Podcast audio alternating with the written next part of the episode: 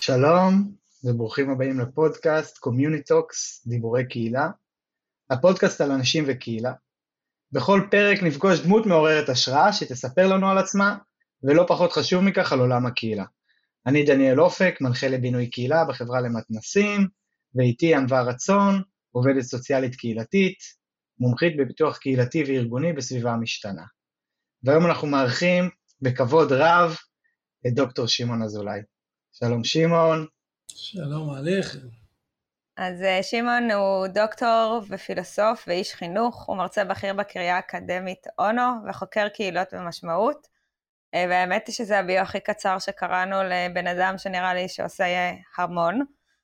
אז אה, ברוך הבא לפודקאסט שלנו. ברוכים הנמצאים, ברוכים הנמצאים, אני מודה שאני לא ממש אוהב ביוז ארוכים. אנחנו יכולים להבין, זה גם קשה לכתוב על זה. אנחנו מתחברים, אנחנו מתחברים. כן. אה, ונשמח ככה לשמוע ממך משהו כזה שאנשים לא יודעים עליך. תפתיע אותנו. מה הם לא יודעים עליי, מה הם לא יודעים? אני חושב שהרבה דברים, אבל אה, א', שהלב שלי עמוק נמצא בעולם המוזיקה. שנים עסקתי במוזיקה, כתבתי, שרתי, עשיתי כל מיני דברים כאלה. אז לכן עדיין יש לי פינה חמה, אני מאוד אוהב מוזיקה רוק, בעיקר רוק מתקדם, ועסקתי בזה כמה שנים. אה, אז זה דבר אחד, ודבר שני, זה הגילטי פלשר שלי. אני חושב שהאדם צריך שיהיה לו בעולם, תראה, אני עוסק בפילוסופיה. ופילוסופיה זה בייסיקלי כמו שחושבים על זה, זה חפירה. זאת אומרת, זה לא להבות את העולם, זה לחשוב עליו. ולכן יש לי מדי פעם מופעים מוחלטים של הוויה מוחלטת טוטאלית שלא מעוניינת לחשוב על כלום ולהיות הכי דמי שאפשר להעלות על הדעת.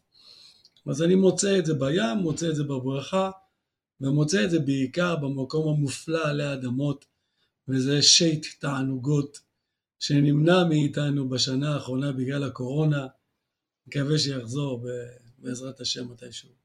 האמת שלי יש איזה חלום כזה, להגיע לספינת תענוגות פעם. זה דבר מדהים, תשמע, אני, אתה מכיר אותי קצת ואתה יודע שאני לא, אחד המושגים שאני תוקף, תוקף במרכאות כמובן, כן, זה את מושג העושר, אני חושב שהוא מושג מסוכן, הוא בעייתי, הוא מזיק, הוא הורס קהילות, הוא עושה הרבה מאוד דברים בעייתיים, הורס את החינוך, הורס משפחות, אבל יש מקום אחד שבו יש לו מקום רחב, מותר ולגיטימי, וזה בעולם שט התענוגות. שמה כל הלוגיקה זה to make you happy as possible. ולכן שבועיים בשנה אני מדבר אושר, אוכל אושר, שותה אושר וישן אושר. אושר באלף כמובן. כן.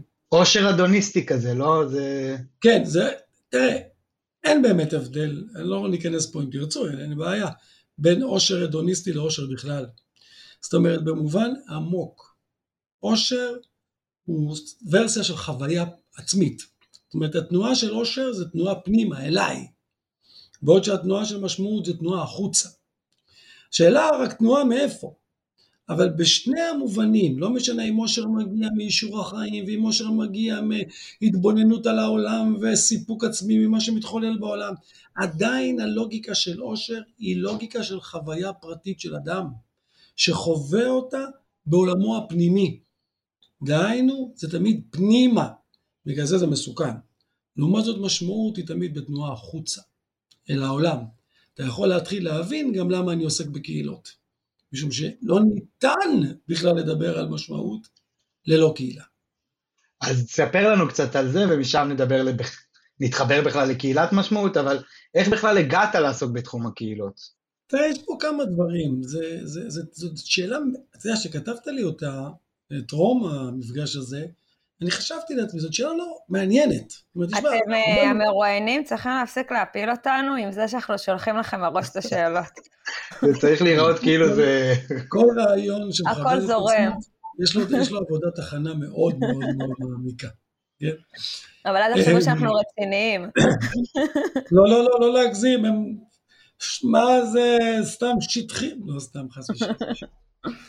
ובאמת השאלה הזאת היא רצינית, ואני אגיד לך למה היא רצינית, כי בתפיסה שלי, תראה, אני עוסק בפילוסופיה, ובבייסיק שלי הוא פילוסופיה.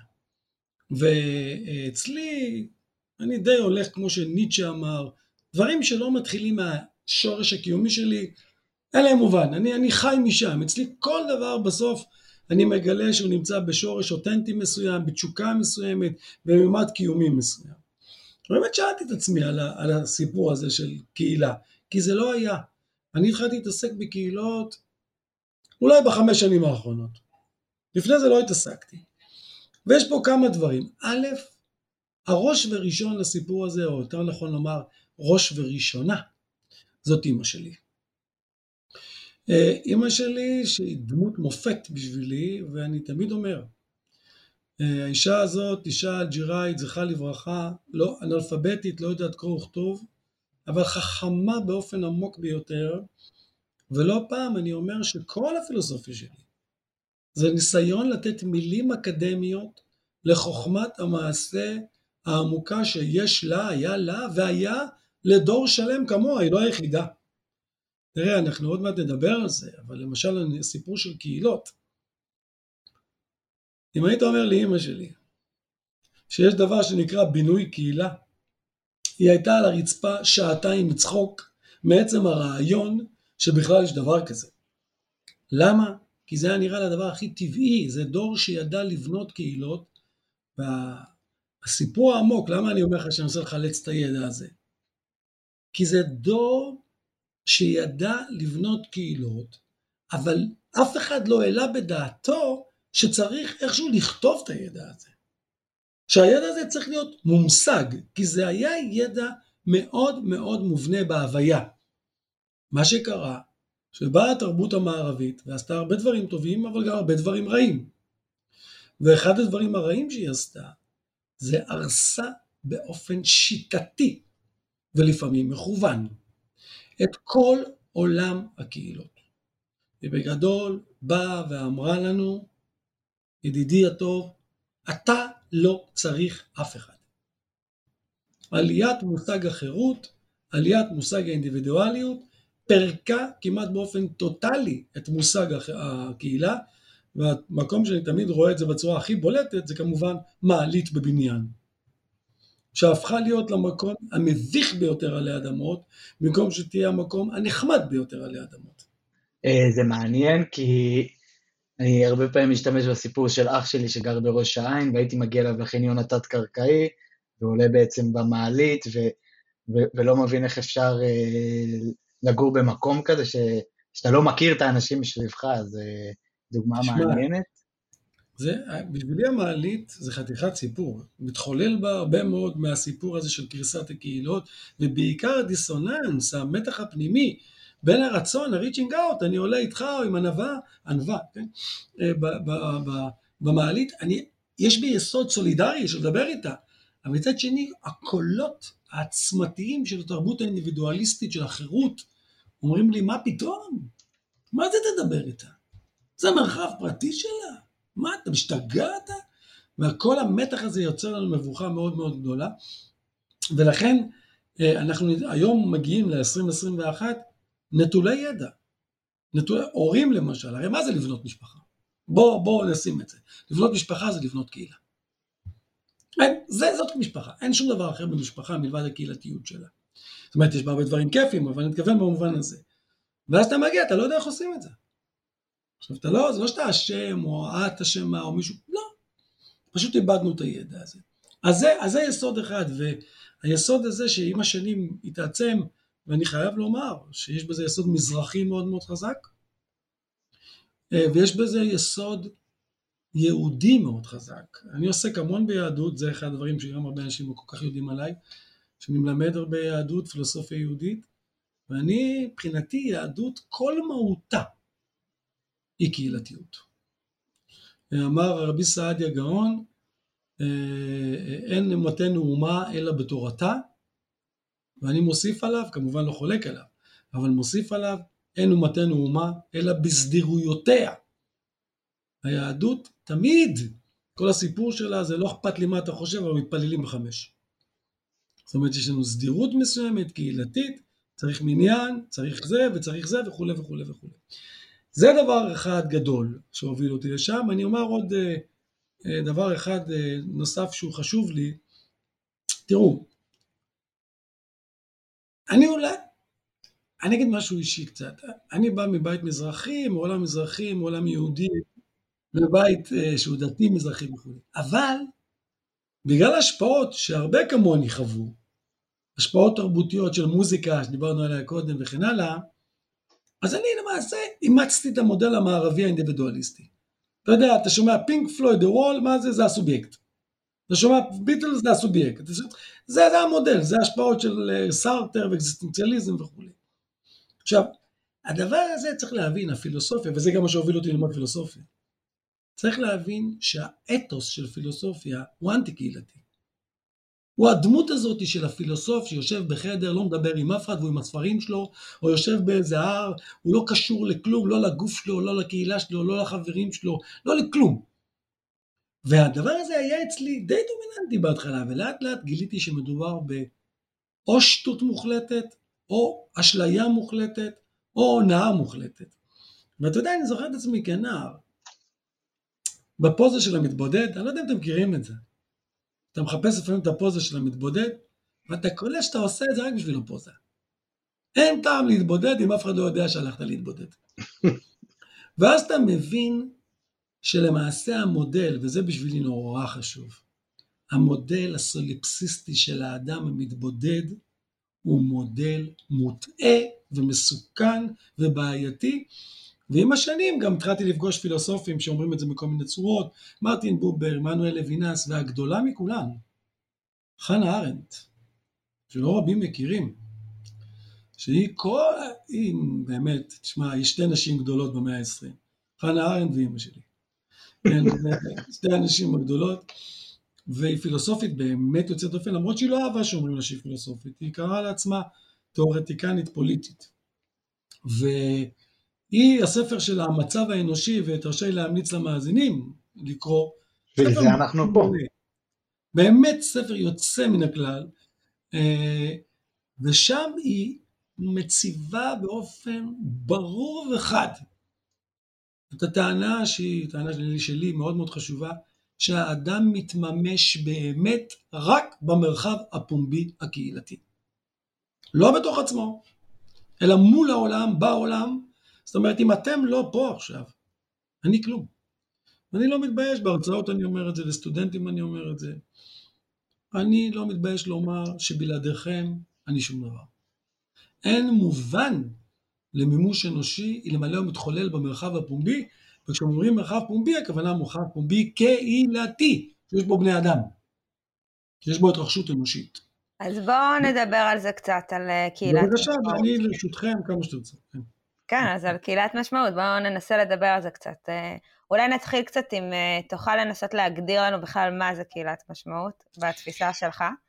אז, אז תראי, לפני שאני אנסה כמה שיותר לפרט ולהגדיר, אבל לפני זה צריך להגיד משהו על קהילת משמעות. כי יש קהילה ויש קהילת משמעות, אני מתעקש את התוספת הזאת והיא מאוד מאוד חשובה לי. כן, יש כל מיני קהילות. אה, והתוספת הזאת מבחינתי היא קריטית. אה, למה? יש פה שני נתיבים. נתיב ראשון, אני, יסוד הפילוסופיה שלי זה מושג המשמעות. דהיינו, בשבילי הקטגוריה האנושית הגבוהה ביותר, הבסיסית ביותר, הראשונית ביותר, והיא זו שתקבע את ציר חיי וחייך מגיל שלוש ועד גיל שלושת אלפים. זאת קטגוריית המשמעות. זאת אומרת, בסוף בסוף אצלי ולא רק אצלי, לדעתי לכל אדם, הכל מתחיל ונגמר במשמעות. ואחת הטעויות שלנו, וזו טעות מז'ורית, זה שאנחנו חושבים שמשמעות זאת פריבילגיה. של מבוגרים, של זקנים, של לא יודע, לא זקנים, זקנים בכלל יש בעיה של משמעות, אבל לא אכנס לזה עכשיו. אתם בטח יודעים טוב ממני את הסיפור הזה, כן? אה, אבל יש לנו מין נטייה לחשוב שמשמעות זה פריבילגיה, אנחנו חיים, חיים, חיים, מגיעים לגיל 50, מתחילה ריקנות. עולה, את הולכת, עושה מלכת המדבר, דניאל עושה קעקוע, קונה פורש, ומתחיל. לא. שאלת המשמעות מתחילה מגיל שלוש. ולכן בשבילי זה הדבר הראשון, אני תמיד אומר, אין בעיות משמעת, יש בעיות משמעות. כל הבעיות החברתיות, הפוליטיות, הזוגיות, הפדגוגיות, המשפחתיות, מתחילות מזה שמישהו או מישהי מרגיש פגיעה בדבר היסודי שאני קורא לו הזכות למשמעות. שם אנחנו נתפוצץ. תראי, אני לא אתפוצץ עלייך. הרבה דברים אנחנו לא נריב. תראי, אנשים, אנשים לא יוצאים להפגין על כסף. זה, זה דבר, את יודעת, אנשים לא יוצאים להפגין על קוטג'. בניגוד, מחאת 2011 שהייתה, you know, כאילו ביג וואן כזאת, היא לא הייתה על קוטג', היא הייתה על משמעות. דור שלם עשה את כל מה שאמרו לו, וגילה שהוא חסר משמעות. זאת אומרת לעצמו, סליחה, אתם בניתם מדינה, בניתם חברה, שמה שאתם, הכלים שנתתם לי, הופכים אותי לחסר משמעות. אה, וזה חתיכת סיפור. ובעוד מקומות, בהרבה מאוד מקומות, ולכן הנקודה היסודית שמעניינת אותי, מגיל שלוש עד גיל שלושת אלפים, זה הנקודה הבאה. כאשר ילד או ילדה, בוגר בוגרת, תלמיד תלמידה, עובד עובדת, שכן שכנה, לא חשוב, נכנסים לקהילה, ואנחנו תמיד נכנסים לקהילות. נרצה או לא נרצה, באופן מכוון או באופן לא מכוון, באופן וולונטרי או באופן לא וולונטרי. אנחנו שואלים את עצמנו שתי שאלות. שאלה ראשונה, האם אני משמעותי פה? השאלה הזאת היא חמודה אבל היא לא הדרמטית. והשאלה השנייה, זה האם יש לי סיכוי להיות משמעותי פה. ואם התשובה כאן תהיה לא, מכאן יתחילו כל הבעיות. כאן יהיה הסיפור הגדול. זאת אומרת, הסטרוקטורה, המבנה של הקהילה יהיה כזה, שהוא לא נותן לי, או לא מאפשר לי, את הסיכוי למשמעות. למה אני אומר את כל זה? כי אנחנו צריכים להבדיל בין קהילה לקהילת משמעות. זה שאת שייכת לקהילה, לא אומרת שהיא קהילת משמעות עבורך. זה ממש לא אומר. את שייכת להמון קהילות. אני לא יודע אם את נשואה, סליחה, אני מתנצל על ה... שאני לא מכיר לא, אני לא.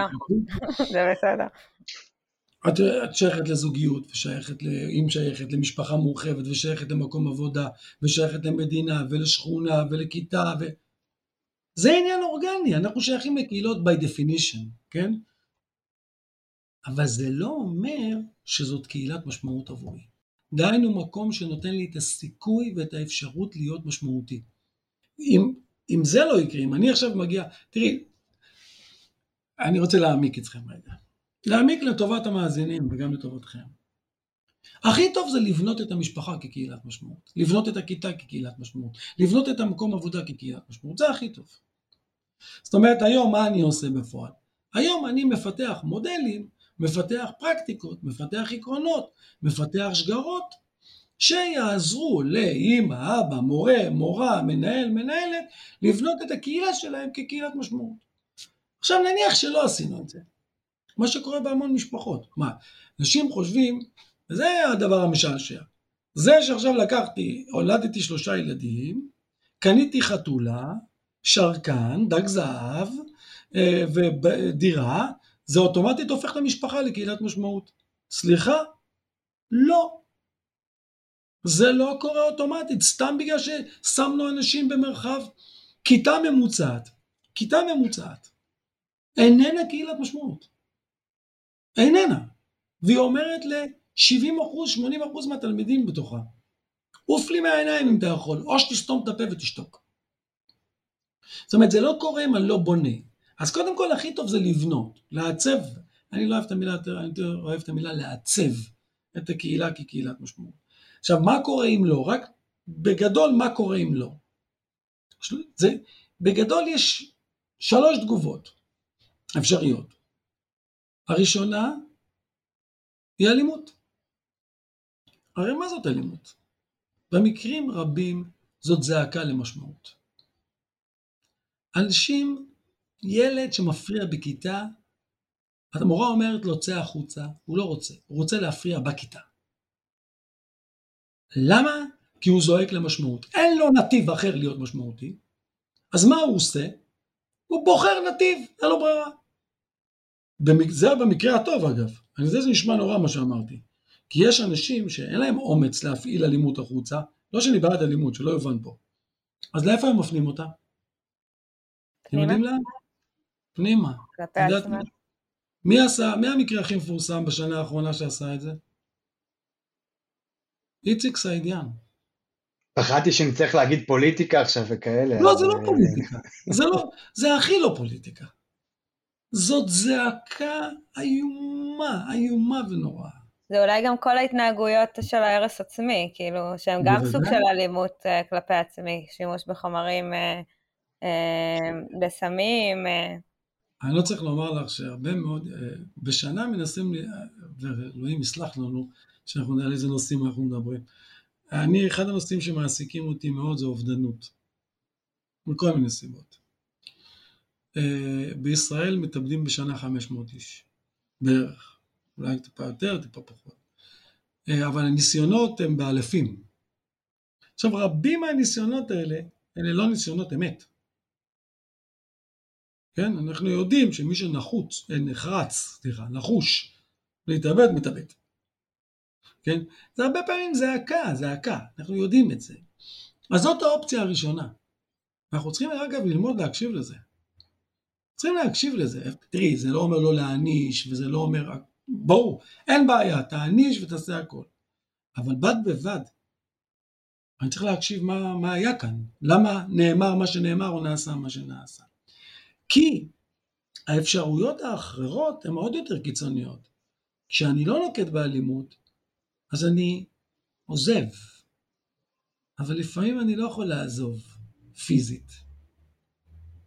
אני לא יכול, ילד בגיל תשע לא יכול לבוא להורים שלו להגיד להם, אמא, אבא, תשמעו, זה לא עובד בינינו.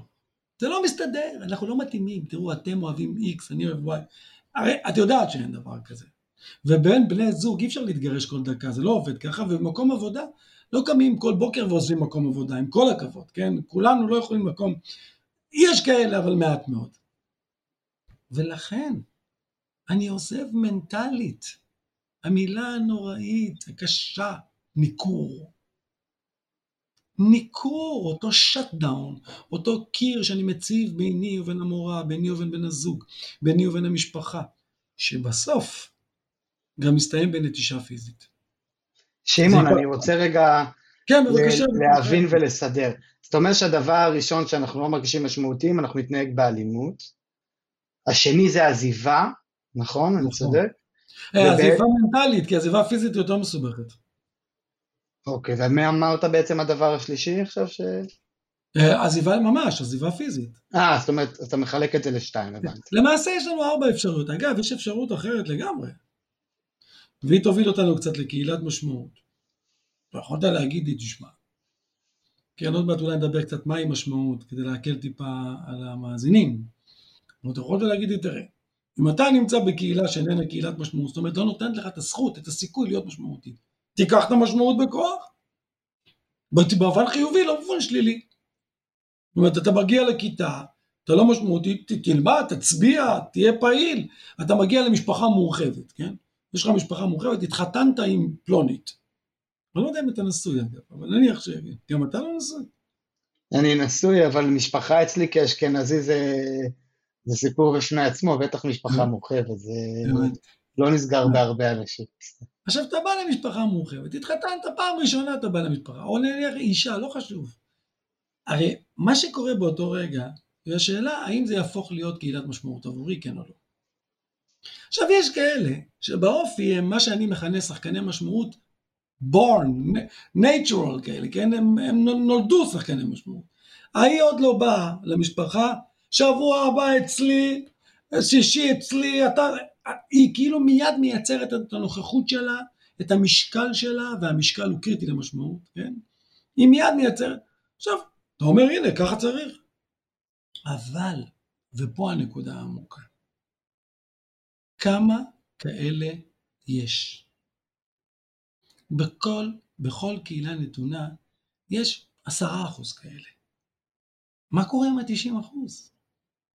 אם אני לא אבנה מערכת של פיגומים, עוגנים, סדירויות, משאבים, שיעזרו להם להיכנס פנימה ולהיות שחקנים בתוך אותה קהילה או להיות משמעותיים או לראות, להיות, בעלה, להיות בעלי visibility ותכף תזכירו לי לדבר על visibility זה לא יקרה ואז בסוף את מי אני אאשים? אתה יודע את מי אני אאשים?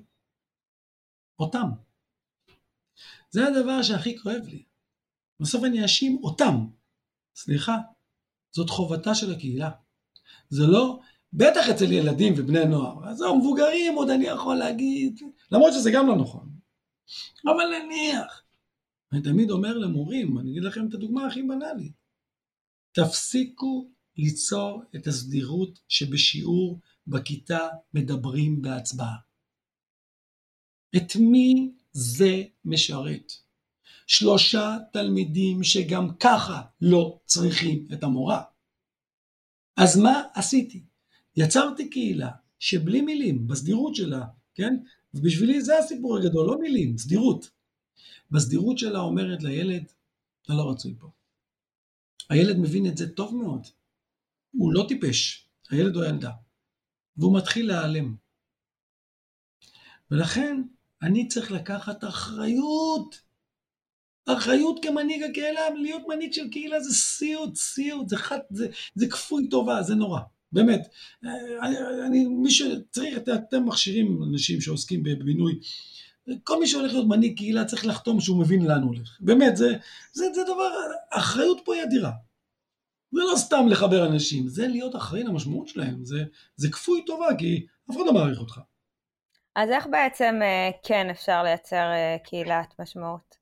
אז דיברנו על אה, מה זה יכול בעצם לעשות ומה לא כדאי לעשות, אבל אם צריך ככה לחשוב על אה, כלים, מה היית ממליץ בעצם לאנשים שעוסקים בבינוי קהילתי או עובדים עם קהילות לעשות כדי באמת לעזור לאותם ה-90 אחוז לייצר משמעות בתוך הקהילה? אז תראי, זה, זה לשאול אותי בערך, אה, אז איך בונים את המכונית? יש לנו רעיון כזה. אה, זה מה שאני עושה כל היום, אני כמובן נותן כיוון, כן, אני אסביר קצת, אבל זה, זה בערך מה שאני עושה רוב הזמן. זאת אומרת, אה, מנסה לפתח כלים כלליים, כי בכל מקום זה מתפקד טיפה אחרת, את יודעת, בכיתה זה כלים פדגוגיים, כי יש קהילות שונות. כיתה זה קהילת משמעות פדגוגית, אבל משפחה זה קהילת משמעות מסוג אחר, במשפחה לא פותרים אה, משוואות, כן? כן? אז הדבר הראשון שאנחנו חייבים לזכור, הטיפ הראשון אם את רוצה, זה שקהילה, בכלל, אבל קהילת משמעות עוד יותר, נמדדת בסדירויות שלה, בדקדוק של היומיום. ותכף נבין למה. בכלל, סדירות, אני בדיוק כותב עכשיו את הפרק הסדירות בספר, אז בגלל זה אני ככה חם על הנושא. תקבלו בהקדשה אישית בעזרת השם. אמ, סדירות, אחת הבעיות איתה, ואני עוסק בזה המון, זה לא סקסי. אתה בא לארגון, אתה אומר לו, תשמע, הסדירות זה חשוב. הוא אומר לך, מה הסדירות? הוא רוצה את הנוצץ, הצבעוני, את החד פעמי, את ה... למי יש כוח לסדירויות פה? אבל מה שאנחנו לא מבינים, שזאת קהילה. קהילה זה הדקדוק של היומיום. זה הדברים הקטנים, זה לא הדברים הגדולים. אתה יודע שזה מדהים, כי הרבה מהתורות שמדברות על אה, זמני חירום ו... אמ, ואיזשהו כאוס שקיים, אחד הדברים שמעודדים לעשות כדי לפתח את החוסן, כדי שאנשים ימשיכו לתפקד, זה לייצר רציפות תפקודית. כלומר, בדיוק את הסדירות mm. הזאת, כדי שאנשים ימשיכו להרגיש בשליטה על החיים שלהם. חד משמעית, תראי, זה, אני, כשאני, פעם הייתי קצת מייעץ למשפחות. היום אני לא עושה את זה, אני מודה. אין לי זמן, וחבל, הלוואי ובעתיד יהיה לי יותר זמן ואני אוכל. ואחד הדברים הראשונים, כשהייתי בא למשפחה, ונסעתי, הרי את צריכה לעשות קצת דיאגנוזה, כשאת ניגעת, אתם מכירים יותר ממני, קצת לראות כמה זה קהילה, כמה זה לא קהילה. אז אחד הדברים שאני עושה זה גם לפתח כלים דיאגנוסטיים, לא ניכנס לזה עכשיו, אבל זה חשוב, כי אי אפשר סתם לבוא ולספר סיפורים. אז הדבר הראשון שאני מסתכל זה לא על הדברים הגדולים של הקהילה. זה לא על איפה הם מבלים את החופשת קיץ שלהם, או איך הם חוגגים בר מצווה. זה לא אומר על הקהילה כלום. אלא הדקדוק של היומיום. מי מדבר עם מי בבוקר, מי רואה את מי בצהריים, מי מדבר עם מי בערב, יש ארוחת ערב, אין ארוחת ערב. מה מעמד יום הולדת? מה סוג הפעולה שאנשים עושים ביום הולדת? איך נראית קבוצת הוואטסאפ המשפחתית? בסוף בסוף אנחנו מושפעים ונבנים על הדקדוק של היומיום. זה הבסיס שקובע את הגבולות שלנו. על בסיס, למה אני קורא לזה דקדוק? זה מאוד מאוד חשוב. כי בשפה, תראי, אני סליחה שאני פותח סוגריים. בשפה יש דקדוק. כן, את יודעת שבשפה יש דקדוק, אתה יודע שבשפה יש דקדוק. עכשיו את הדקדוק לא אני ולא אתה יכולים לקבוע. זה נתון. זה חיצוני, זה בדיוק הבסיס הפומבי של קהילה. הדקדוק הוא נתון. ובלעדיו אין מובן. על בסיס הדקדוק הזה אתה תבנה את המשפטים הייחודיים שלך, וענווה את המשפטים הייחודיים שלה, אותו דבר קהילה. היא קודם כל חייבת דקדוק, שקובעת את המבנה, קובעת את הלוגיקה, את הדינמיקה בכלל. ועל בסיס זה אנחנו נתחיל לבנות את האישיות שלנו. אגב, בלי זה לא תהיה לנו אישיות, תפורק. בלי הדבר הזה אישיות מתפרקת, אנחנו מכירים את זה, הפרעת אישיות גבולית, היא נובעת ממקום שבו לא היה סדירות, אנחנו מכירים את זה, אתם מכירים יותר טוב ממני. כן? ולכן בסופו של יום, הקהילה יוצרת איזה דקדוק כזה, שהוא המקום שמתחולל בו הנס והדינמיקה הקהילתית, חלקה לפחות. ואני אתן דוגמה לסוג של אספקט קהילתי, ופה יהיה עוד טיפ. כענובה בקטע של טיפים, תדע לך, אני קלטתי אותה. היא פרקטית, אין מה לעשות, ענובה... לא, לא, אני יותר פרקטי ממנה, אני מסכים איתה לגמרי. אה, למשל, אחד הסימנים או המרכיבים החשובים ביותר לקהילת משמעות זאת visibility, נראות. דהיינו, אפשר לשאול את עצמנו שאלה סופר פשוטה.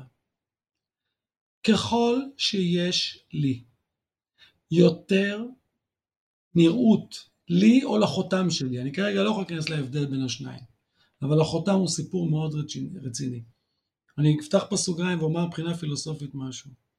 הסיבה הפילוסופית העמוקה שאנחנו זקוקים לקהילה, זה בגלל שהחותם שלנו נשמר על ידי הקהילה. אנחנו נמות, הקהילה תשמור לי על החותם. בגלל זה הקהילה מטאפיזית חשובה לי. אתה לוקח אותי לספר אה, בשני הדברים, על אה, אימא ומשמעות החיים של אה, ארווין יאללה. של ילום, כן, נכון. נכון. זה, זה תובנות שרק בשנים האחרונות, את יודעת, הפילוסופיה הייתה מאוד אדישה לאזורים האלה. היום כן. יש שינוי מבורך, כן? אז לכן נראות, זאת שאלת מפתח.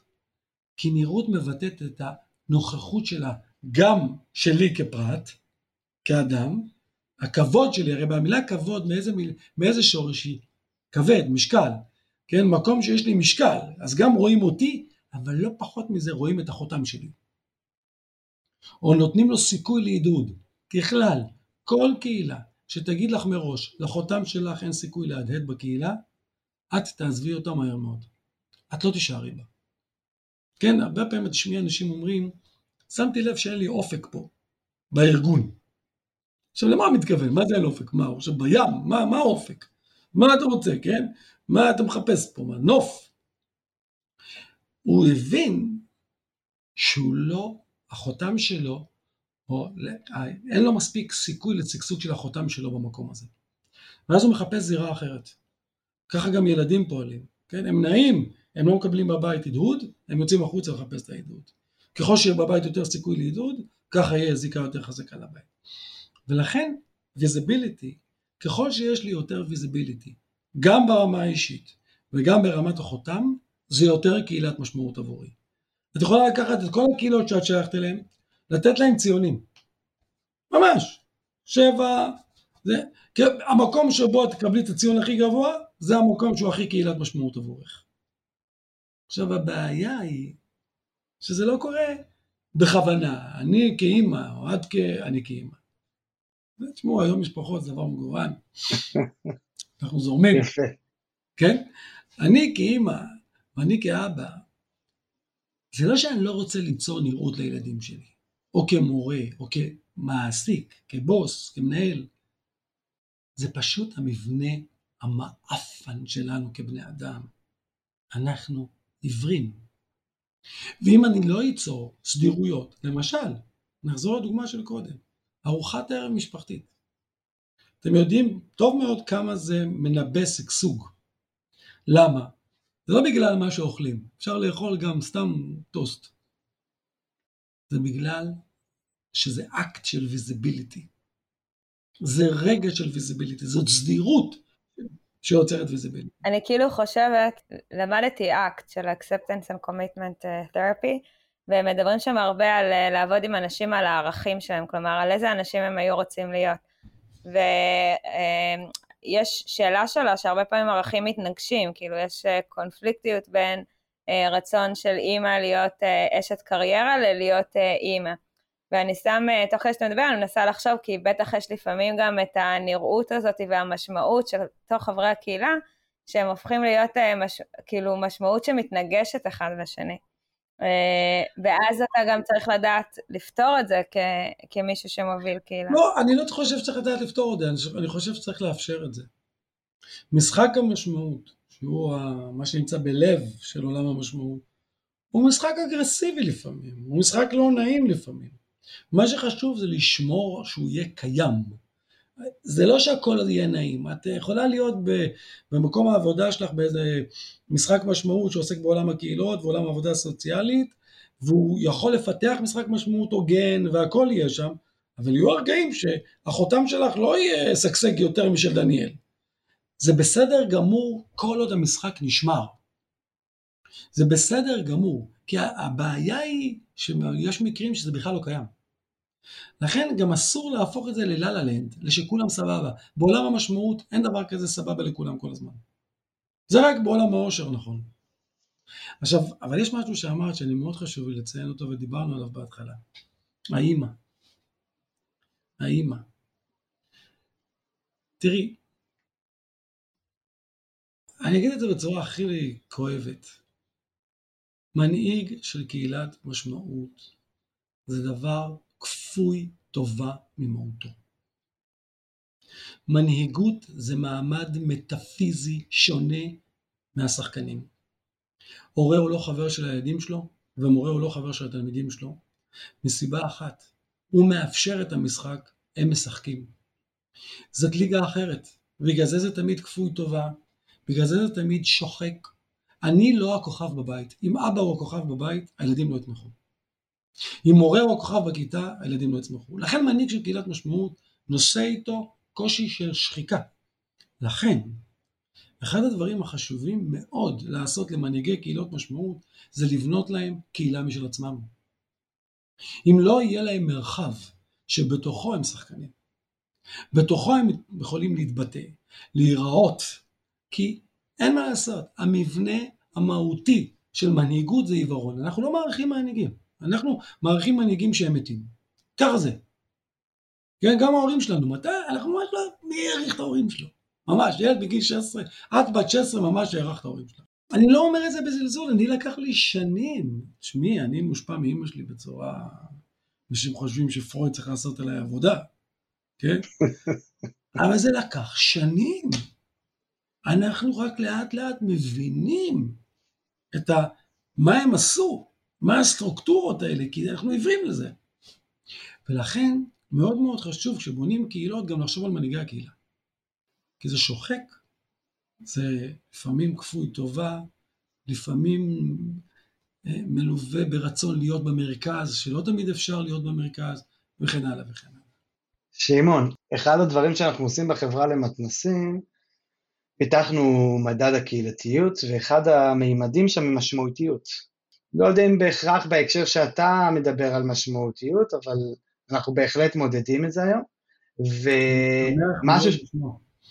כן, משהו ששמנו לב, זה אחד שמשאר, לעומת כל שאר הממדים, זה הערך שמקבל את הציון הכי נמוך בפאר.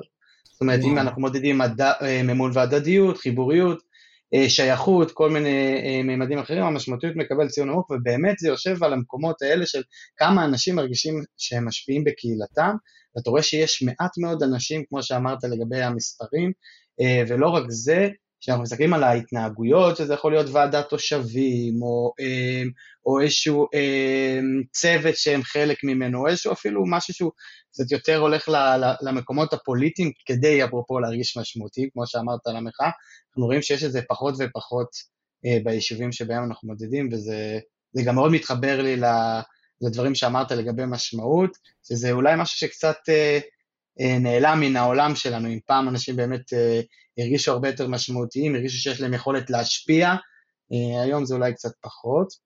האמת זה היא... זה עצוב לי, זה עצוב לי מה שאתה אומר. זה רק מראה לי... אנחנו מנסים לשנות את זה. כמה דרך עוד יש לנו. אה, בסוף בסוף, אני אומר לך, מניסיוני, מה שאני מכיר, מה שאני קורא, מה שאני חוקר, מה שאני יודע, בסוף שם מתפרקים הדברים. זה בסוף מסכים. שם. אם אני, כמה אנחנו סנסיטיב, אתה יודע, אני תמיד uh, נותן את הדוגמה, אתה שמעת אותה ממני במקום אחר, את הדוגמה של כביש. כביש. הכביש הוא אלים בגלל תחושה של חוסר משמעות. כשמישהו חותך אותי, הדבר שמפרק אותי זה לא שהוא חתך אותי, זה שהוא מתעלם ממני.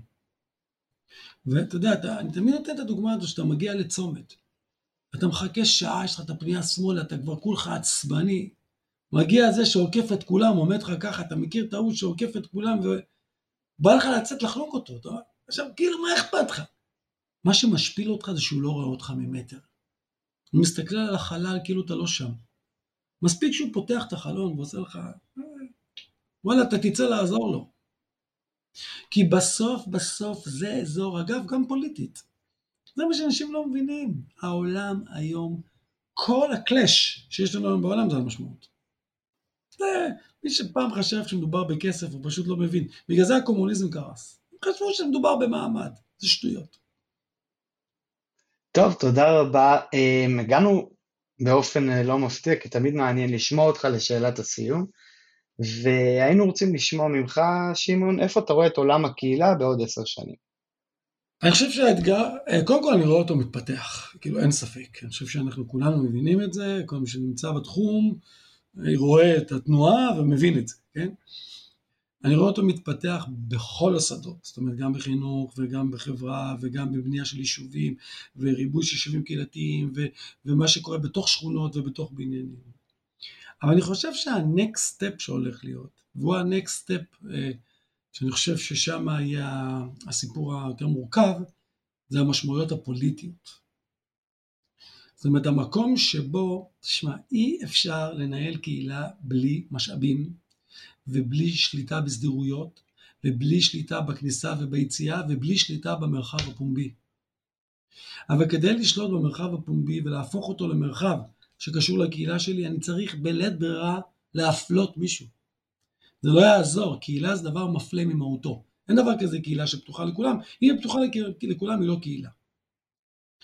ולכן אנחנו נתחיל להתקל יותר ויותר בסיטואציות פוליטיות וכבר בג"ץ מתחיל, תראה, בג"ץ מייצג את העמדה הכי אנטי קהילתית עלי אדמות, כן? אז כבוד האדם, זכותו וזכות הפרט ושוויון וכולי. אבל כבר רואים אזורים שמתחיל כרסום שם, מתוך הבנה שקהילה זקוקה לכלים פוליטיים כדי לשמור על עצמה, כדי לפתח את עצמה, כדי לבנות את עצמה. ולכן אני חושב ששם הולך להיות שינוי, כולל במישור הרחב, הגיאופוליטי. היום העולם הולך להבנה שאין איחוד אירופה, ואין uh, imagine all the people, ואין וואחד זה, וכולנו מתחבקים. אנחנו מבינים טוב מאוד שכל אדם מסתגר בקהילתו, והשאלה היחידה שתישאר זה איך אנחנו יכולים לנהל בינינו יחסי שכנות, יחסי שלום, יחסי קרבה, מבלי לפסול את הקהילה שלך או לפסול את הקהילה שלי. על זה אני אגיד אמן. אמן. ואני לא משתמש במילה אמן הרבה, ענווה מכירה את זה טוב. ככה זה שגדלים בבית ספר דתי. אז הגענו באמת לסיום, וממש תודה, אני חושבת שהנגשת את הכל בצורה מדהימה. אני הרבה פעמים שאני שומעת פילוסופיה או קוראת פילוסופיה, למרות שאני קוראת די הרבה, אני מתבלבלת באיזשהו שלב ואומרת אה, תודה ולא תודה ולקחת ספר מתמטיקה. אה, אז תודה רבה על איך שהנגשת את זה. ואנחנו כן נגיד שהגענו לעוד סיום של עוד פרק. אה, אנחנו נהיה כאן שבוע הבא בפרק נוסף. אתם מוזמנים להצטרף גם לערוץ טלגרם שלנו לדיבורי קהילה. ונודה עוד פעם לשמעון, יש לך מילה אחרונה שהיית רוצה להגיד? תודה, תודה שהזמנתם אותי ותודה למיזם המופלא הזה, באמת. על הדבר הפורץ דרך הזה, שהוא עוד נתיב ביצירת עולם של קהילות. מקסים ומדהים, תודה רבה לכם. כבר היה שווה. תודה לך, לגמרי. Bye, bye. Tchau.